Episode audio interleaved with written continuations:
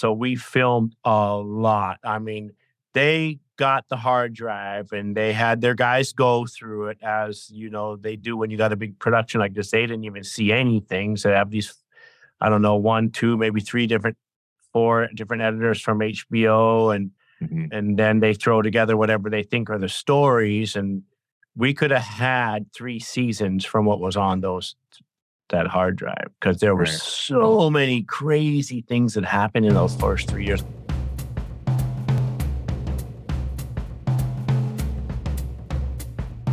Let's Shoot with Pete Chapman is a podcast on directing for anybody that's, quite simply, ever watched anything.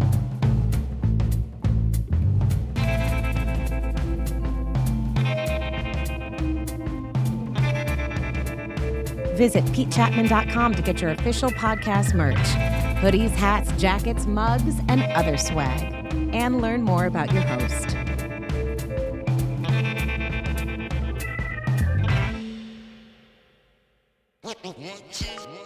All right, all right. What's up, people? Welcome to episode fifty-three of Let's Shoot with Pete Chapman, starring Mister Garrett McNamara, also known as G-Mac. Now, before we get into Garrett and tell you what you'll be in in a treat for, gosh, sometimes you start talking and you, and you lose your vocabulary and you don't know where you want to go with it. And I imagine actors go through that all the time. That happens often when I sit down here. It's currently Monday, October sixteenth. As you know, these interviews were recorded a little while ago, so I, I hop back in and do a, a quick intro to bring folks up to speed.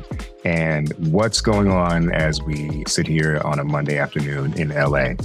Well, episode fifty-one with Paris Barclay and fifty-two with Reggie Rock Bythewood have been going well. Um, getting a lot of positive um, response from people. I feel like the the the gems that both of those brothers have dropped have been just monumental for for anybody learning to see what it's like to be a director, what the path can be, but also like kind of take away how different personalities and, and kind of soft skills can help you navigate being on set.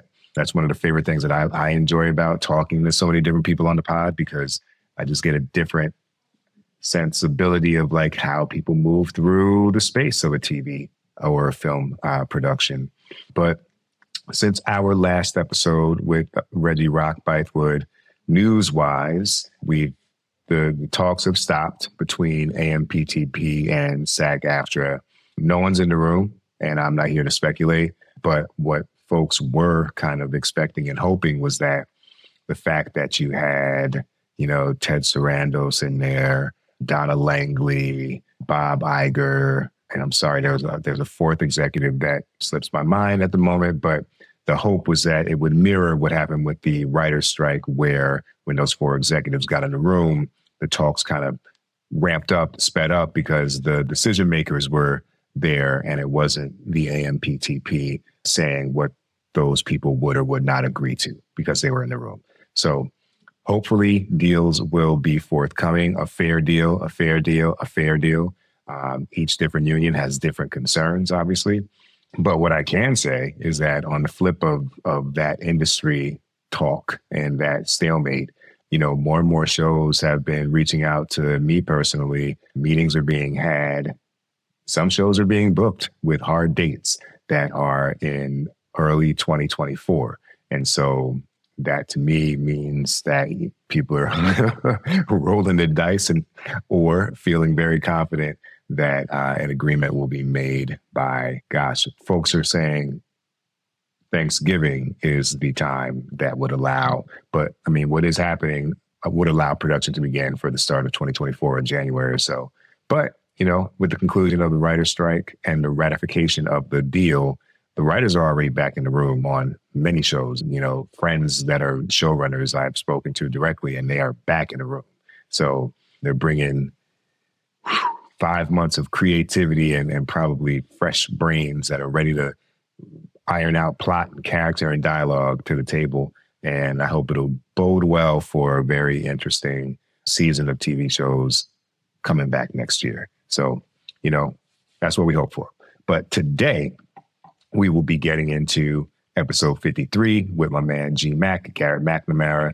And this is an interesting one because he reached out to me and said, hey, I'd love to, to be on the podcast. And I was aware of him from having watched The hundred-Foot Wave. For those of you who have not, check it out. It's on Max. It's awesome. Garrett is a professional big wave surfer. And in the documentary, he's on the quest for the hundred-foot wave. And that quest takes him to Nazaré, Portugal. Now, that documentary, while Garrett is a director in his own right and a surfer and just a, a kind of renaissance man, the doc itself, it's a series of, I believe, five episodes. And it's directed by Chris Smith, who directed Tiger King and Fire, one of the two Fire Festival documentaries, among other things. And The hundred-Foot Wave is up for a bunch, a bunch, a bunch of primetime Emmy Awards for twenty twenty-three. It's nominated for Outstanding Sound Editing for a Nonfiction or Reality Program. It is nominated for Outstanding Sound Mixing for a Nonfiction Program, Single or Multi-Camera. It is nominated for Outstanding Documentary or Nonfiction Series. It is nominated for Outstanding Picture Editing for a Nonfiction Program. Two more, y'all, two more. It's nominated for Outstanding Writing for a Nonfiction Program. And lastly, it is nominated for Outstanding Cinematography for a Nonfiction Program. So there ain't nothing else you can nominate that shit for. I mean, it is, it, it is well accoladed and the critics like it, but it's just an amazing story. It's the kind of thing you watch and it's almost like, uh, can you, like, if you wrote this, it would be, it would be bad writing, but the things that happen in real life are so cinematic, so poetic, and really push storytelling uh, to the limit, particularly when you have folks pushing themselves to the limit and trying to find that hundred-foot wave. So without further ado, let's dive in to episode fifty-three of Let's Shoot with Pete Chapman with my man, Garrett McNamara. Roll sound. Speed. The interview. Take one. So I wanted to ask you about this statement that C J, your brother-in-law, right, has in the documentary, as much as humanly possible. You said that was something that you say a lot. And I felt like maybe that's something that transfers into a lot of what you do. Like, what do you mean by that? Or what does that mean to you? Well, it means just giving it your all and actually putting the time in and and doing everything possible to get the best outcome. Mm-hmm. To get the furthest you can get in any experience, the furthest along, to maximize your your contribution, for lack of a better word, when it comes talent, when it comes time and you gotta show up, be ready, do put uh, the as much as humanly possible, put that effort into the possibility of being as good as you can be. Mm-hmm. Does that come into play more by virtue of like what you do with your life and the risk perhaps of of of, of big wave surfing? Or is it, would, would that apply to, to anything that you do? I mean, it's it's usually very serious when I utilize it for preparing for big waves. Like, come on, man. But in everyday life, I definitely utilize those that term. And it's like reaching full potential, putting, you know, do your best, whatever you do, do your best to reach full potential, or just don't do it. I mean, don't do it halfway. Yeah. So, you know, I love to, I feel like folks can do their own homework. They can watch the documentary, and we'll, and we'll talk about that too, of course. But I, I would offer, like, if there's any, you've probably done, a, I know you've done a lot of press. If there's anything like you feel like doesn't get touched upon or a tangent you want to go on, like feel free to to take it there. Cause I think that's what's probably most interesting and, and probably okay. new, new for you to kind of not have to like hit the same answers all the time that I know are often. Well, you already, you already came with a totally different question than I've ever been challenged. So mm. that was cool. Thank you. uh, nah, thank you, man. Thank you for being here. Challenge so, to answer. You started surfing at eleven. Like, what brought you to the sport? And what was it about it that you loved? Well, when we moved to Hawaii. We had come from Berkeley, California, where we uh, were on the border of Oakland and Berkeley. And uh, and actually, funny fact, Too Short was just coming out. And and Oakland was the murder capital of the United States at that time, wow. in uh, seventy-eight. And so we left Berkeley. We had a, we had a two block street. Shattuck and Ashby was kind of our our corner street, and then we lived on Emerson. Emerson was just two blocks long, and we had like twenty friends. And my dad's restaurant was on the corner of Shattuck and Emerson, and we played all day every day. I mean, our number one sport was baseball, but we played football, we played basketball, we we loved. Skateboarding was probably right up there with baseball, maybe even past and B M X. Mm-hmm. And then I was playing soccer. I just got on a soccer team. I just got on a hockey team. We were urban, you know, just normal urban kids, just living it up. Having, we had the most amazing little community. And then our mother, who was very, uh, what's the word? She was free-spirited. Yeah. And she came back to Berkeley and said, we're moving to Hawaii. And she had already uprooted us many times. And it was, there were always amazing experiences that definitely made us who we are, and, and were very unconventional and totally different than your normal upbringing. But the last journey she brought us on was the Christ family. And we were just like, oh, no, we're, we're good. We want to stay here, Mom. Then she said, we're going to Hawaii. We moved to Hawaii. So the funny thing is, my mom sewed up these outfits for us.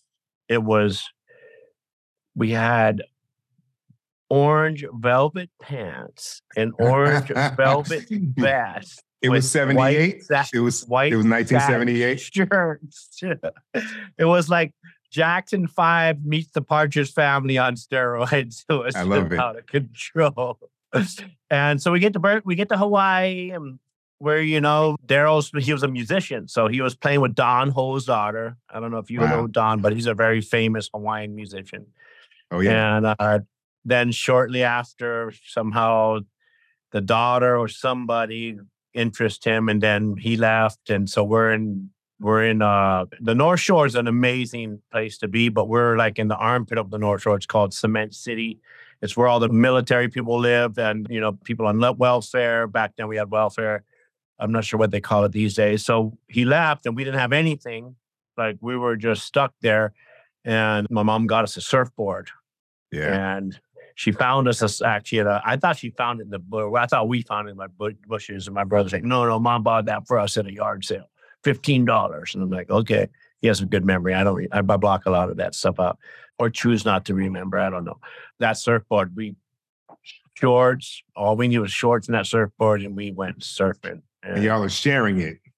Yes, sharing yeah. the board. But Liam didn't have any interest at first. We didn't have, I didn't have to share it because he was still really into baseball. And the, right. the baseball field was right next door to our house.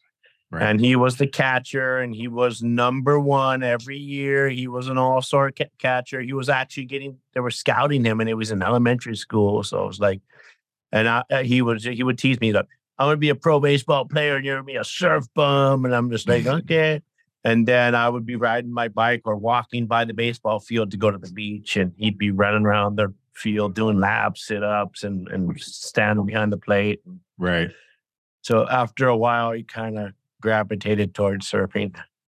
Was there anything, you know, I think about, I hear that and I think about, like, this is what popped in mind. I think about, like, Akeem Olajuwon, you know, and how, like, he was so graceful because he had played soccer before he played basketball. So the footwork was crazy. Like, did any of the sports that you were playing back in Berkeley translate to any kind of innate, you know, physical skill for being on a surfboard?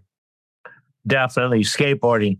That, yeah. And that was that was kind of our, baseball and skateboarding were our two favorites.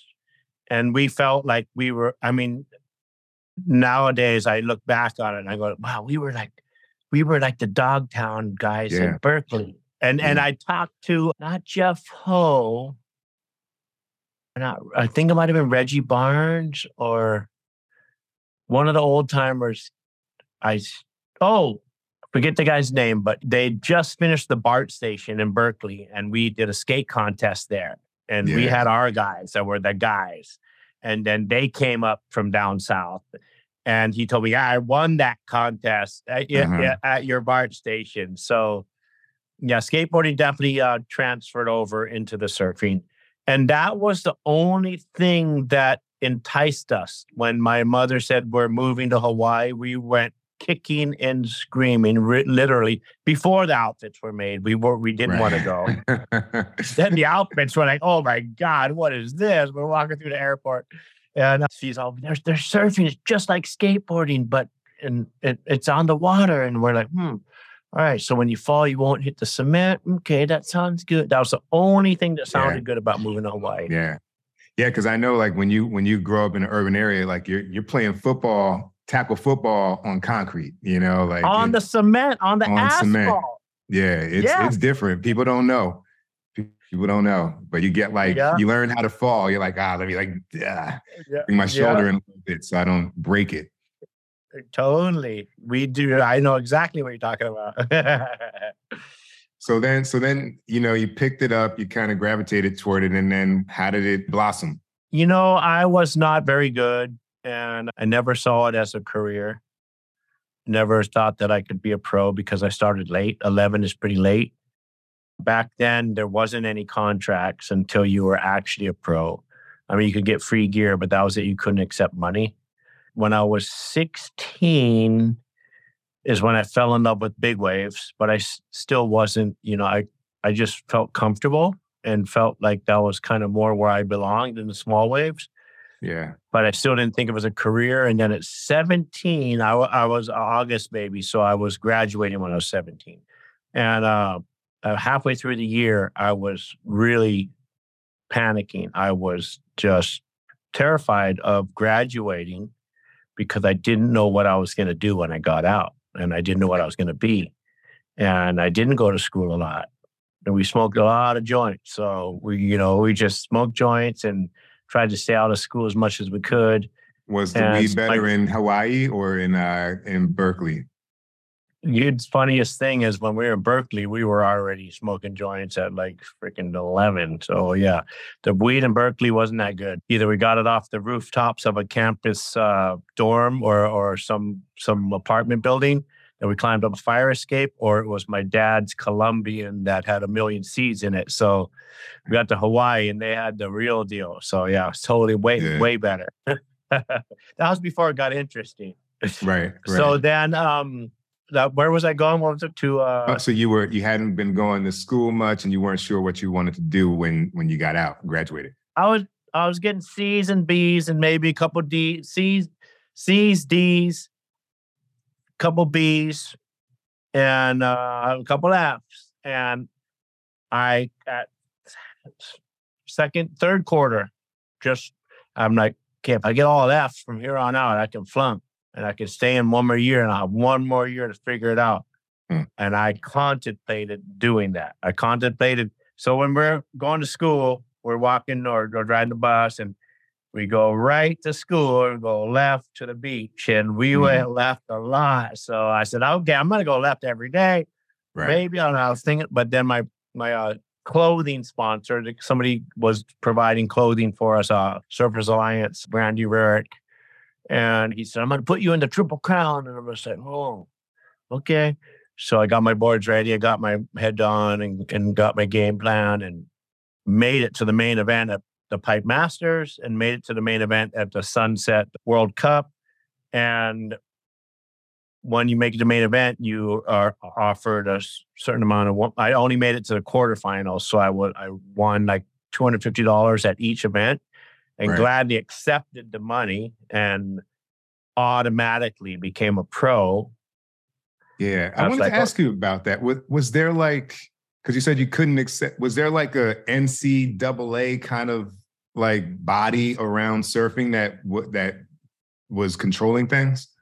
Yeah, it was called the A S P. And it was, you know, politics at its finest, like everything. They wouldn't let you accept any amount of money Un, until you wanted to turn pro.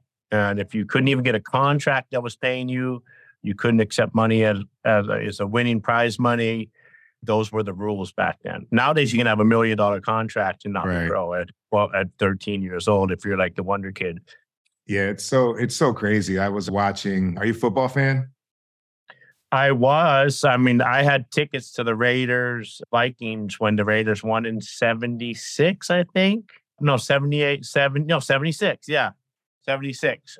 Yeah. And I had every baseball card, every football card, every, yeah, I was a freak. I mean, that's all we did was collect cards and big, you auto gun. I mean, yeah. how, you must be pretty young. How old are you? You I, didn't make, you have bubble gum and you didn't have bubble oh, gum yeah. in your I'm, card. I'm forty-six. So, whoa. You know, yeah, I'm forty-six. Okay. My, okay. Got my, so you my remember shoulder hurts gum. Right now. Yeah. Big league chew and all that good stuff. yes. You know, yes. The big league chew. Yeah. But it's funny because I was I was watching when you mentioned you couldn't take any money or anything. Like I see, I saw the other day that the Colorado football team, coached by Deion Sanders now, or at least on their practice jerseys, they have their social media handles on the back. So now, like if there's a camera on them, people can it it can funnel you know followers and whatever fans to their accounts and help them get N I L you know contracts, which. You know, look, I mean, you got a one hundred thousand stadium, you know, somebody's making a whole lot of money off of you. And it's it's it's an interesting thing to say you you can only participate. Yeah. Yeah. So it it sounds like, were you like, even though you had this fork in the road and you were you were going left every day, right? Like, were you kind of like, you know, were you like a big deal at that age? Like going to, like, were you kind of like the man around around town for what you were doing? I was work? going left a lot until I, till I received that check that made me uh, automatically pro. And then I made sure I, I actually finished high school, graduated. And the funny thing is, for all those kids out there listening, the only thing, I haven't had many regrets. And I, I still don't like to have any regrets, but the one thing I would have uh, liked to have focused more on is is learning while I was in school. The one thing that I thought when I was in graduation, I'm like, man, I should have been studying more. There's nothing really better to be doing. It. Yeah. And uh, I mean, yes, surfing got me where I am today. So maybe I, I I took the I took the right path, but no regrets. But um, big deal. No, I was not. I was a maybe in my own mind. And I was a very focused individual till, so from uh, twelve to twenty-two, we, you, you know, we surfed and, and had a great time, but we weren't real focused. From that day that I became professional at seventeen, I became a lot more focused. And then at nineteen, or was it twenty-two? No, twenty-two. I, I went to Japan at twenty-two. And that's when I realized, I'm like, oh, okay, I can make something out of this. And I was still kind of nobody, but I, I was a big wave surfer, and the Japanese loved the big wave surfers, and I could speak Japanese. So hmm. we I had all Japanese sponsors. I went to Japan for ten years, ten years in a row. In Japan, that was a big deal. Around town on the North Shore, I wouldn't say I was a big deal. I would say I was one of the boys, and we had a great time, and we we did what we did, and And we all like, I mean, yeah, it was, North Shore was totally different back then. It was gnarly. It was all Hawaiians, and the the lineups were, there was a pecking order. There was a guy, if you got in the wrong guy's way, or if you dropped into the wrong guy, you're getting sent to the beach, and you might even be getting sent to the airport. It was heavy. Wow. We were, we were super lucky coming from Berkeley. Uh, we were chameleons, you know, we were able to adapt from all, from our, I think from our childhood of so much weird, strange directions, yeah. somehow we're able to get along. And uh, so we hung out with the boys. Those were our boys. The, the, the right. gnarliest guys on the North Shore were our, were our guys. That's who, those were our boys. But I, I wouldn't say that I was the guy ever, really. I was just on a different path. Kind of, I think I was a little more upbeat. Like mm. we smoked our weed for years, but at twenty, at, at seventy-eight, was it? No, eighty-seven, eighty-seven. When it got interesting, when it right. started getting hydroponics and all that stuff, that's when I quit. And yeah. that's oh, when yeah, I yeah. got super focused and right. didn't mess around anymore. I was like, boom, this is it. I'm taking this right. shit serious. I'm going to make something happen. So God, man, I, I have like so many questions, but I want to try and keep keep it in order. But I, I will throw yeah, this out. Yeah, and I out. tend to ramble. I'm sorry.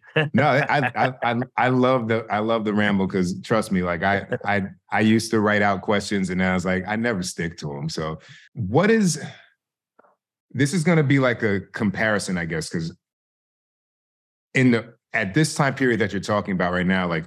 What what were like the logistics of you being a professional surfer then, you know, versus now as far as like equipment or like your team, you know, because I have an idea, obviously, from watching one hundred foot wave where it's like you've got, you know, these safety folks on jet skis. You've got a whole, you know, it's it's really like a military operation to ensure that people come out of the water. You know what I mean? Like, and that also you can get out to the wave, but like, what was it like back then if you could compare?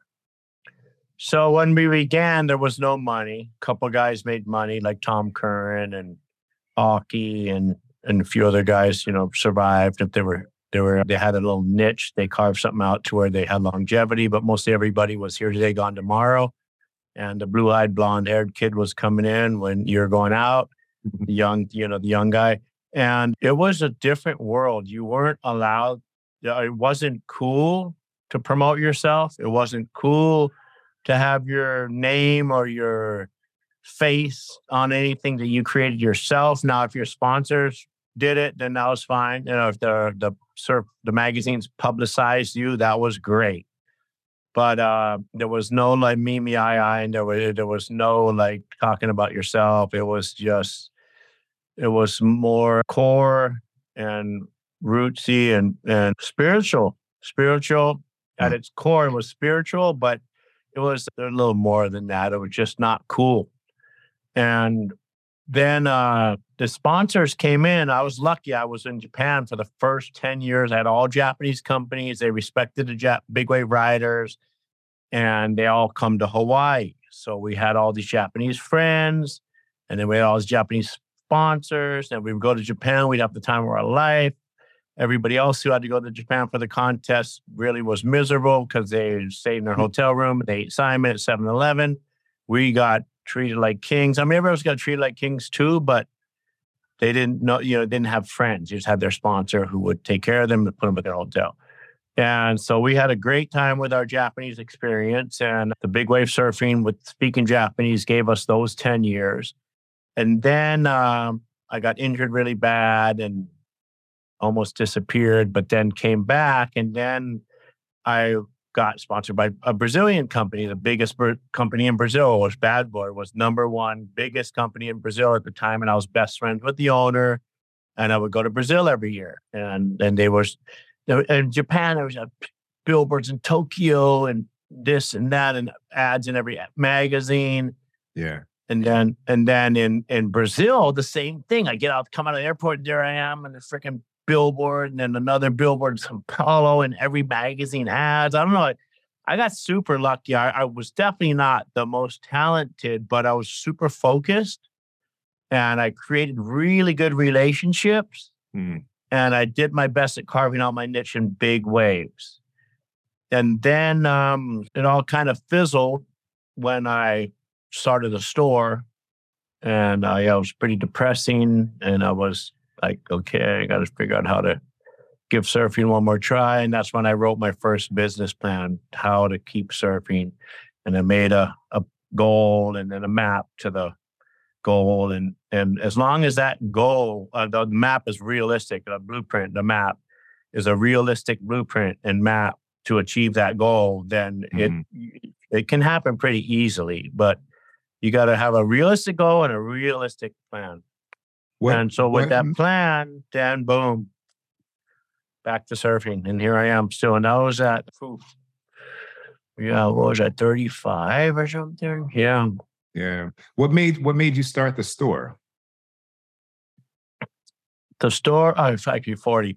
I had three children, and mm-hmm. I figured I had to provide and do the normal day-to-day what everybody does, you know, what everybody yeah. thinks they got to do. There's a, there's a, there's an interesting similarity, I think, in, in, in what we both do, in the sense of like, you know, the director on one hundred foot wave did that that doc American movie. And if if you've seen that, it's just, it's about a guy who's like, so, I mean, it, that's a different case, I hope, than myself, but like so committed to to this goal, to this dream, that everything else can, can, it becomes secondary. And you're, as you get older, you know, like I didn't, I didn't do my first episode of T V until I was forty, you know, and it took like fifteen years of trying to like just knock on doors, break through, build relationships like you talk about. And you're constantly up against the grind of like, where should I be? What should I be doing? You know, but that thing just keeps knocking on your door and calling you, and you gotta, you gotta answer it. What was the secret to your success? What do you feel? Man, is there some pivotal moment or, or a way of the, being or? There is, you know, I, I I I kind of pinpointed to, there was a particular moment in time where I just said I have to take my expectations out of the equation, because in the in in the world of like, you know, film and T V, you kind of you can kind of buy into this these milestones opening particular doors. And for myself, I had met kind of every milestone that had been told or, or you know, communicated to me as would be like, and now it should happen. And because those things weren't happening, and then it it, it can get like, you know, real, it gets real specific too, just being being a being a black dude trying to break into the business. Like, you know, I made independent films where I raised like half a million dollars and it was like a tree falling in a forest that nobody heard.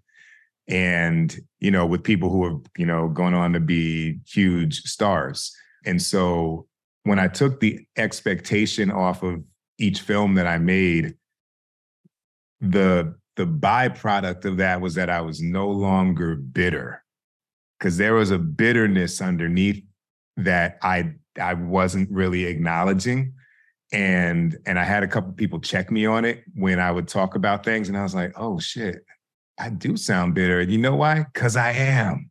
And so I I let that go, and like it really changed my interactions with people. And it changed my connection to what I was doing. You know what I mean? Give me a little a little chicken skin right there, just because it, it we feed it if, if we're feeding it. You yeah. know?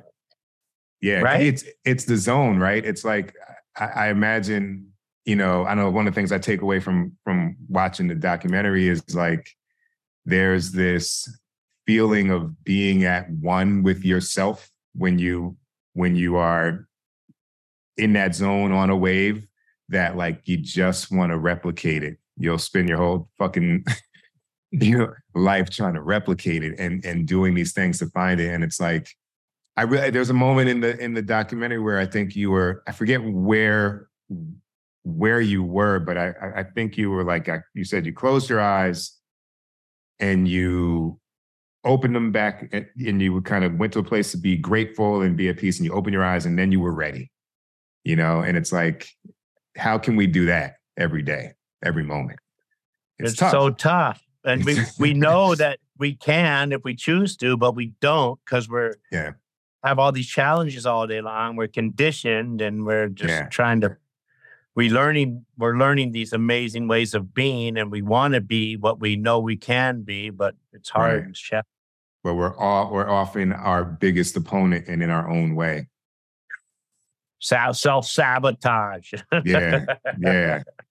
So no, so that, but that's that's amazing, man. Like I I, I tip my hat, because that, you know, I I we have a daughter and we had her when I was forty-four, but it was different. I had finally found my footing. You know what I mean? Like yeah, to be to be thirty-five with three kids and to, right. You said three kids at the time. Yeah, and, well, I was actually I had two. The the third one came after about forty. Okay, yeah. yeah so like that, those are. That thing, the water was calling you, clearly. Yes.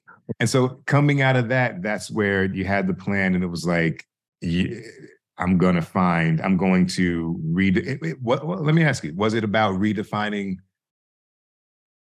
what surfing could be? It was more about, the goal for me was always to keep surfing, mm-hmm. just to be able to be in the water and not do a nine to five. And I didn't have that goal up until I opened the store. till I opened the store, I always thought, okay, I got to surf all the way till now. I got all these years of surfing. I could be happy doing a nine to five, no problem. I already I'm so grateful for what I've already achieved, what I've already been able to experience, and not have to go to work. You know, self-employed in the water. I mean, come on. And but then once I was in that store, it wasn't that fun. Especially yeah. driving by perfect waves, you know. Right, right. I had a, I enjoyed it for a bit, and it was doing the store was doing good. I had my little niche because I was the only guy who had Bad Boy clothing on the island, so all right. the fighters were coming and all the people who knew what it was. A lot of people knew, so but it just yeah, it wasn't much fun sitting behind that register and telling s- stories of the right. Tales of the ocean, yeah. Right, tales of right. the vast wave. were you were you becoming like were were you like the, the the the guy that people sought out, you know, to, you know, rub the log and, and get the get the wisdom, you know, like were folks coming only for the store, or were they coming to kind of rub shoulders with you and get get some of your, you know, tips and tricks? I you know I I don't know. I seem to I love. hanging out and talking stories. So I think there were more coming for whatever I had to sell, but I'm sure once we got to know each other, whoever came in, and, and there was people that were like, oh my God, but it was more just for, for what I had. And, and then I did, I did make some good friends there, and I, I did have some fun times talking story, but you know, I don't know. That's a good question. You know, you know, there was a few kids from California, a few from, yeah, I guess there was a few people here and there. I, I didn't really ever feel like I was anything special, and didn't feel like I could be the guy that rubs the board and gets send them on their way. But I don't know. You know, that's a that's a de- totally different question I've ever been faced with, and. I mean, you know, we did have some really good relationships with some really special people from all over the world that definitely came for advice and came for, yeah, the right, you know, yeah, yeah. I think there was a little bit of that for sure that I didn't feel worthy of, maybe. Hmm. That's interesting. Why, why, why do you think that? I don't know. I never really won any big events. I always, I wasn't like, the best guy. I was right there, always just chomping at the bit, trying to get somewhere in my career and and just making it. I was always just making it. I was never at the top. Mm-hmm. Mm-hmm. So I don't think I ever feel, felt worthy to be that guy. Is there, for you personally, is was there an aspect of like, Was it all? Was it only about competing against yourself, or or was there ever any like, I'm better than these dudes? Like, let me, you know, like let me show them how how it's done. I was just super hungry and focused, and had to make something happen every year to be able to retain my sponsors. To find it's mm. usually yearly contracts. Okay. Didn't have many three-year contracts. Every year you had to do something, or you might not even be making any money the next year. And you had to be relevant. That. You had to be in the limelight. And I was really determined to get the best wave of the day. Once from about what the toe surfing, I really excelled in toe surfing. I love toe surfing. I love the team aspect. I love putting my partner on waves, being responsible for somebody. And then I loved choosing really good partners that I know are the best watermen around, that I know that like Ikaika and Rodrigo and K L E E and, and uh, Cody. Uh, yeah, I just loved being a part of a team, but also knowing what I'm going after, knowing that my guy can get me what I want and I can give him what he wants. And together we can excel in any situation on any given day. Right. And and to to be able to keep doing it, you had to get the wave of the day, or at least get the wipeout of the day, or right. something that, that everybody's gonna right. go, holy shit, there he right, is right. again. And you know, it's funny for me, they always I can I don't know, nobody ever said this to me, but I feel like every year, every other year, every five years. Oh, nothing else he can do. He's done. Uh, uh-huh, Here I am, uh-huh. fifty-six, and there's still more coming. Yeah, I love it. I, it's always about, I never, I mean, I guess there's probably a couple times I a little bit of really reinvented myself, knowing, okay, this is what I'm doing. I'm reinventing. I'm doing this. Right. But usually, it was usually just all natural. Right. Here, here's here's maybe the simplest question of the day before we get into one hundred-Foot Wave a little more specifically. Like, how do you, when you're out there, how do you, what are you looking at to identify a good wave? Well, back in the day, we would always want the biggest, best wave of the day. And we look at the swell, the forecast ahead of time. Mm-hmm. So you look at the tide and the, when the swell's arriving and when high tide hits, because the biggest wave of the day usually comes at high tide on the massive swells. So you time it to where you know what time you want to be on the rope. So you want mm-hmm. to be on the rope at least a half hour, if not an hour before that wave, probably a half hour because your partner might want to get on the rope. Right. So it's like, okay, who's going to be on the rope? who was, who was, who was studying? Who was, who's like, okay, this is, and um, these days it's before it was the biggest, best wave, hopefully barrel. But as long as the biggest wave, that was the wave that everybody talks about at the end of the mm-hmm. day. Who got the bomb? Who got the bomb? Who got the bomb? So we're always going for the bomb. And, And nowadays, it's more of the the best wave. And the, for me, the best wave is, is getting barreled and, and riding the best you can. Or that was actually the last, like, I don't know, before I got hurt in sixteen. And then since sixteen to now, it's been more about, I used to put it all on the line every wave. I would, it didn't matter if I was going to make it or not. I, I mean, I always wanted to make the wave and I always did my best to make the wave, but I was going to put it all on the line to get the ultimate ride, get as deep as humanly possible and make it. And if I didn't, that was just fine because I'd have an amazing experience while I'm getting pounded. And then mm-hmm. since the injury, I've been like, okay, I'm a little more, oh, we're definitely patient, a lot more patient. I don't have to ride every wave anymore. I don't have to be on any, sw- I'm back in the day, I had to be on every swell. If I didn't go to the, the swell of the year at Tahiti and I had the means to get there and I said, oh no, I'm not, decided not to for some reason, or I had a trade show and I committed to and I said, okay, I'll stay at the show instead of running to the swell. I would be on suicide. I would literally on suicide watch if I missed the swell of the year. And nowadays I don't, I, I'm fine right here in Malmo. The, the swell can be going off anywhere in the world. I mean, I used to look at Japan, Australia, Chile, Peru, you name it. I was monitoring the swells all summer and all winter and wanted to be on the biggest, best days of the year to, to keep that paycheck coming in and to keep the stoke, to keep getting the rush, to keep having fun and, and right. new experiences.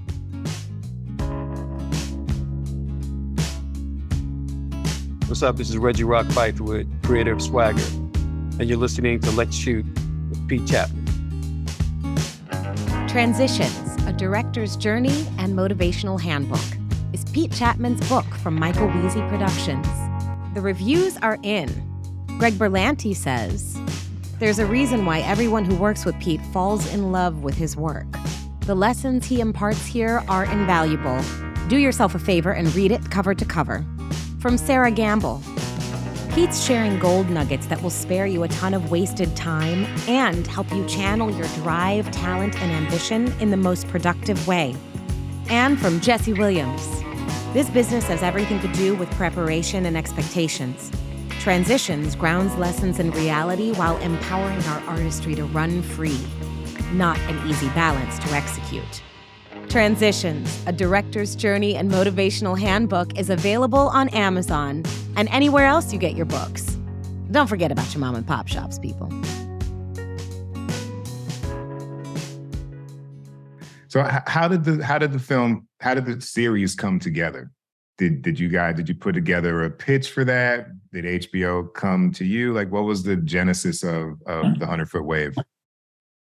My wife wrote a one-pager, maybe it was three pages, basically just a little little treatment for for the series. For it was actually supposed to be a one and a half hour movie, and her goal was to win an Oscar. And she's, she doesn't, she shoots for the stars if she can do anything. And she's like, hey, we're going to make this story about the human spirit. You broke your shoulder. Cotty broke his back. C J broke his back. You guys, three guys were told to never go surf again. And you guys are all back. So we're going to do this movie on that and the human spirit. And we're going to inspire the world that everything's possible. And that's the goal. And then we sent it. Okay, my wife's cousin is Yada, who is Joe Lewis's wife. Joe Lewis was this the senior, he was Amazon T V, co-founder of Amazon T V. Okay. And scripted and com- comedy. And then she we reached out to Yada. We're like, Yada, we got this thing. We're, we're wondering what to do. Can we show it? Can you sh- maybe show it to Joe? We didn't really know Joe. And she's like, oh, yeah, but he just stepped down from Amazon and he does his own thing. But uh, okay, maybe, maybe he'll look at it. And then we got it to Joe and he looked at it. And then he had a he said, took a call with us. And he's like, man, this is good. This, we didn't tell him we wanted to win an Oscar. He goes, this can win an Oscar. That's what he told Nicole straight right. up without us knowing that that's what she wants to do. Right. And then she's like, ooh. And he's like, and he wasn't pushy. He was real, like, it was really interesting that he didn't, like, come in, okay, I'll do this for you. It was like, well, if you need any help, I'll help push it in the right direction. And, and then somehow we the conversation went on, and then and my wife's just like, here, you take it. Right. Run.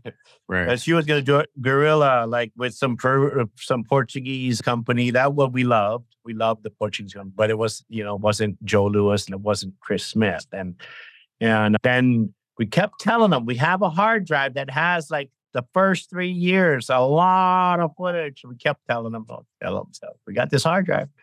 And then it was, we were having a hard time getting it from the from the guy who shot it. And then finally we got them the hard drive and they're like, they're like, uh, this is a docu-series. This isn't a yeah. one and a half hour movie. And my wife said, fuck that. I don't want no fun. I want, she didn't want no dialogue. Joe's like, oh no, but we can win an Emmy. So I don't yeah. want an Oscar. She was pissed. She was bad. It was funny. And I'm like, I'm seeing the light, you know, I'm going, okay, this can carry on. This has legs. Okay. Oh, let's, yeah. Uh, it sounds good. Let's do it. And uh, so we did it. And yeah, here we are nominated for six Emmys. And like, what the hell? She's she's very proud. She's happy. And she's she's really happy with it. But I mean, but we're, we're actually in talks. Every I've talked to a lot of people, a lot of high up. And I'm talking about doing a scripted movie on my life. And and uh, everybody wants to do it. And it's, it's uh, it'll be kind of like, because the childhood was so gnarly and dark, and and I, I want to focus more on that. And then the yeah. ta-da with the meeting Nicole in the end, and not that much surfing, and more of uh, doesn't matter where you start, and everything's possible, and doesn't matter what you go through in life, everything's possible. And and I, I think it's gonna.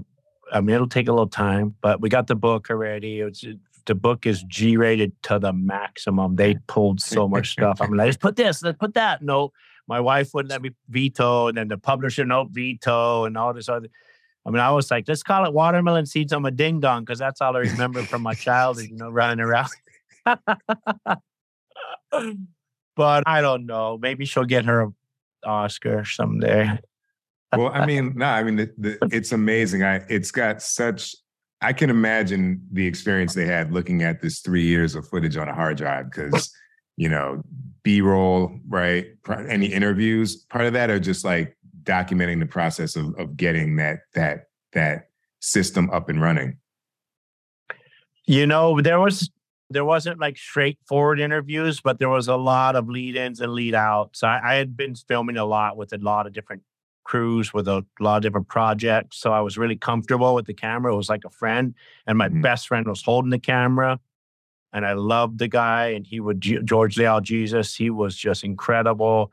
And so we filmed a lot. I mean, they got the hard drive and they had their guys go through it, as, you know, they do when you got a big production like this. They didn't even see anything. So they have these, I don't know, one, two, maybe three different four different editors from H B O, and mm-hmm. and then they throw together whatever they think are the stories. And we could have had three seasons from what was on those that hard drive, because there were right. so many crazy things that happened in those first three years. I mean, there was my friend from Malibu who can barely surf. He says, I tell him, come on over. I tell all these guys, come. Nobody comes. The Malibu Mike, he's like sixty. He comes.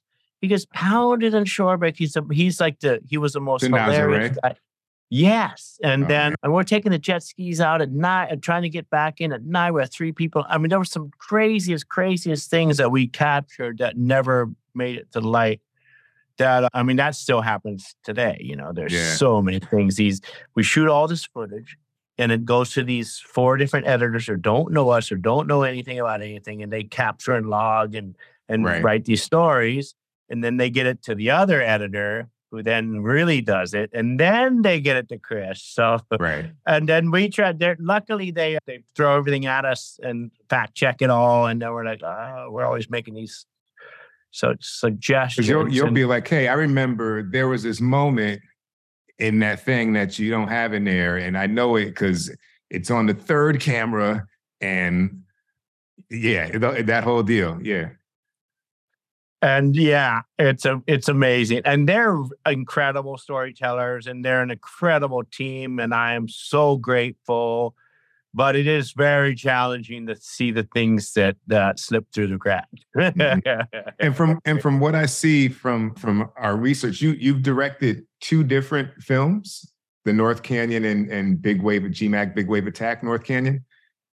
There was... Uh, North Canyon project was, uh, we did Nazaré Calling and we mm-hmm. did one other one. Nazaré Calling was really good. It's actually online on some some random guy put it up and they they ripped out the music because it's not, they don't have the rights to it, even though we do. So right. it's a really poor representation of what we did. And we won awards with it. It was a really good movie. And when I watched, so when they first sent me the first pass of season one, and I was like, this sucks. What are you guys doing? I, I, cause, cause our movie makes you cry. You feel it and you cry. Right? And I'm, and I'm looking at it, comparing it to the movie. I'm just like, what do you, then, I mean, it just got better and better, but it still, to me, was like nothing compared to the movie. There was no like climax. Right, in, right, in, right. In right. our movie, there was a climax. And I was like, where's the climax? Or no, no, this is, you know, this is a docuseries. We got to keep it going. I'm like, oh, okay. Was it hard for you to separate having directed to being like a featured, you know, subject in the, in this series? Or did you kind of work with Chris at all and kind of share your thoughts on how this might be be realized as a series? We were super lucky because the script that Nicole wrote was in those hard drives. It's been challenging to release all control of what you're being portrayed as and, and mm. all the storytelling. And when it comes to me and and how they portray portray me, I've just come to the realization and and and I accept that if I did it, I did it. Mm. And they could, that's it. That was me. Right. Bottom line. So I can't complain. Right. Um, but when it comes to the storytelling and the and the other characters, and it's a little challenging because we want to do stuff to make a difference or we don't want to do it at all.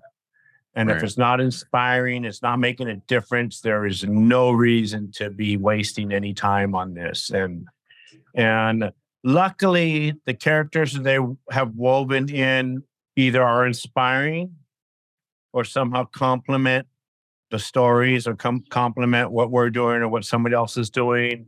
And everything weaves together really well. We don't agree with all of it, but it's, you know, they're they're smart. They know what they're doing. They know T V and it's working. So we're super... We're, we're fully vested in in everything that's going on. Yeah. But yeah, yeah, as far as letting go control, definitely challenging. My wife and I are both somewhat control freaks and we're we're always working on not being control freaks. And my wife is actually doing really good at it these days. I'm still having a little bit of a hard time.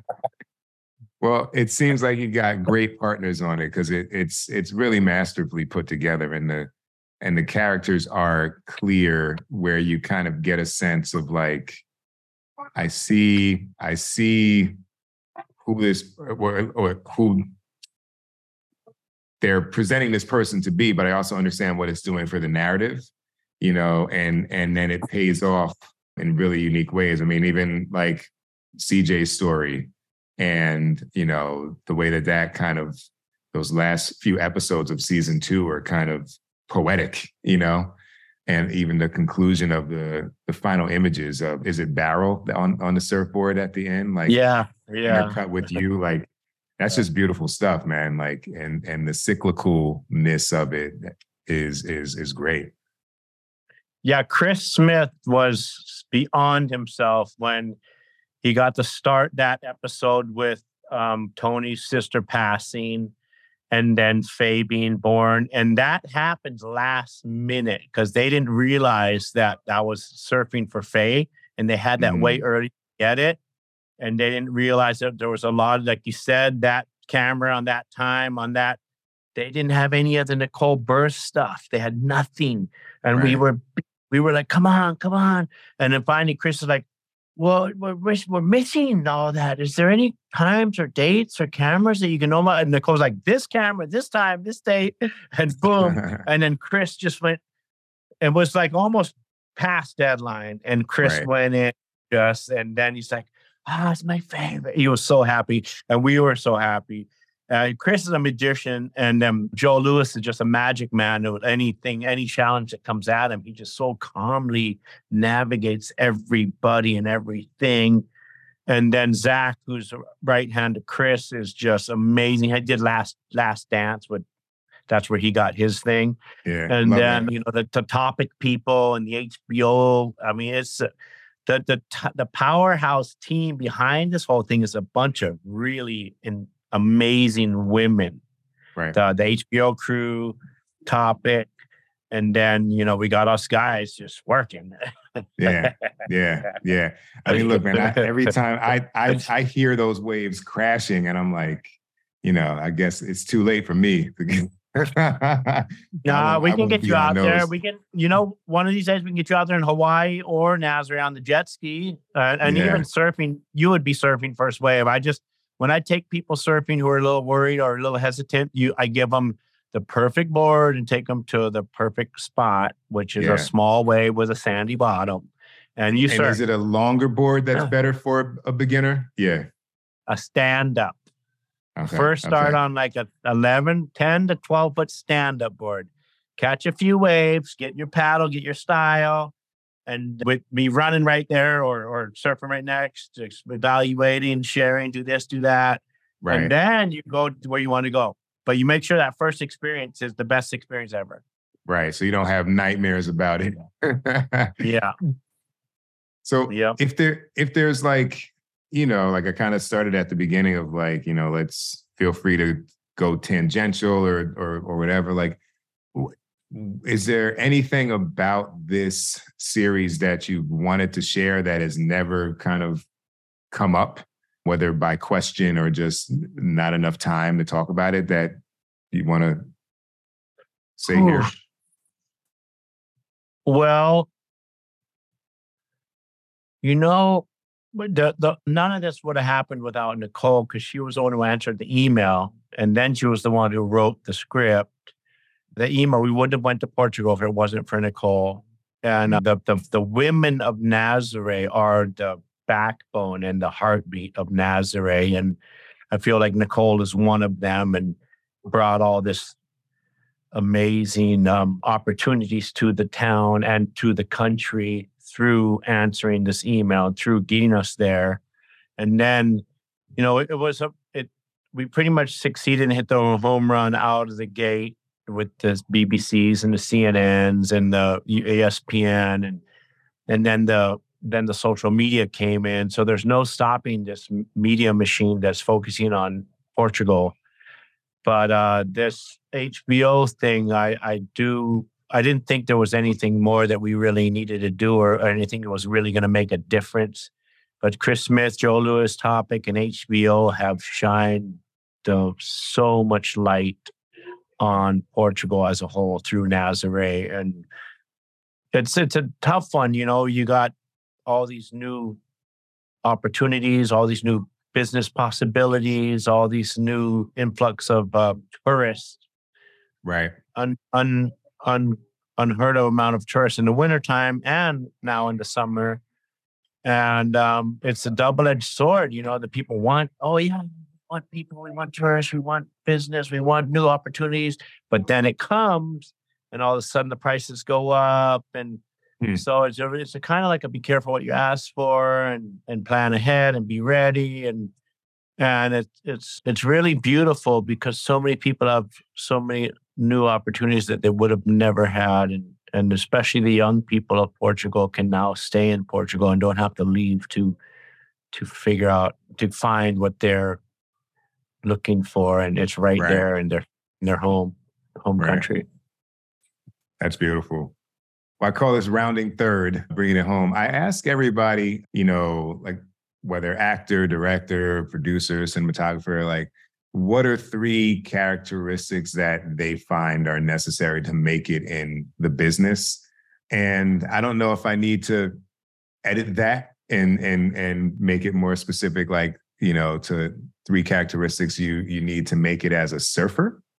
But yeah, maybe I'll pose it to you like that. What what are three characteristics that you find are necessary to to make it and survive and thrive as a surfer? Well, first you got to really want it. If you want it, then you got to make sure that all of the the things you need to be doing to to to achieve being a surfer, whether big wave or small wave, you got to reach full potential in your endeavors, in whether it's your training or your eating or your surf routine or whatever it is, you got to make sure you're reaching full potential. And then you got to carve out your niche. With no niche, there's no long, no guarantee of longevity. But if you have a niche, you can be around forever. You can you can go through all the different eras of your career that were your last, and then you can bring it further, and then you can bring it further, and you can bring it further as long as you have a niche in your in your world, whatever your world is, and it yeah. can be any. If you have that niche, you're special and unique. And we all have this unique gift, and we can all do something better than everybody else because we all do it in our own unique way. Whether you think this guy's better than you or not, you're going to do it in your new unique way, and that's your special superpower that is your gift. And it, it's And it's up to us to share it with our family, with our friends, and the world, and, and have longevity in our careers. Awesome. Man, anything else you want to add that I that I haven't asked you? It's never too early and it's never too late. Write that goal, make that map, and live your dream. I love it. Well, Selfless Garrett, component. Selfless component is huge. Some way, shape, or form giving back. And then you really can't fail. Yeah, yeah. And you feel you feel whole. Yeah. Well, look, I, I feel like you've given back on this one. Just uh, tapping my shoulder, and then now we're here chatting, man. It's uh, it's a pleasure to rap with you and get a little bit of an insight into your mind and and the journey. And and I appreciate you, brother. I appreciate you too. Thank you for the interest.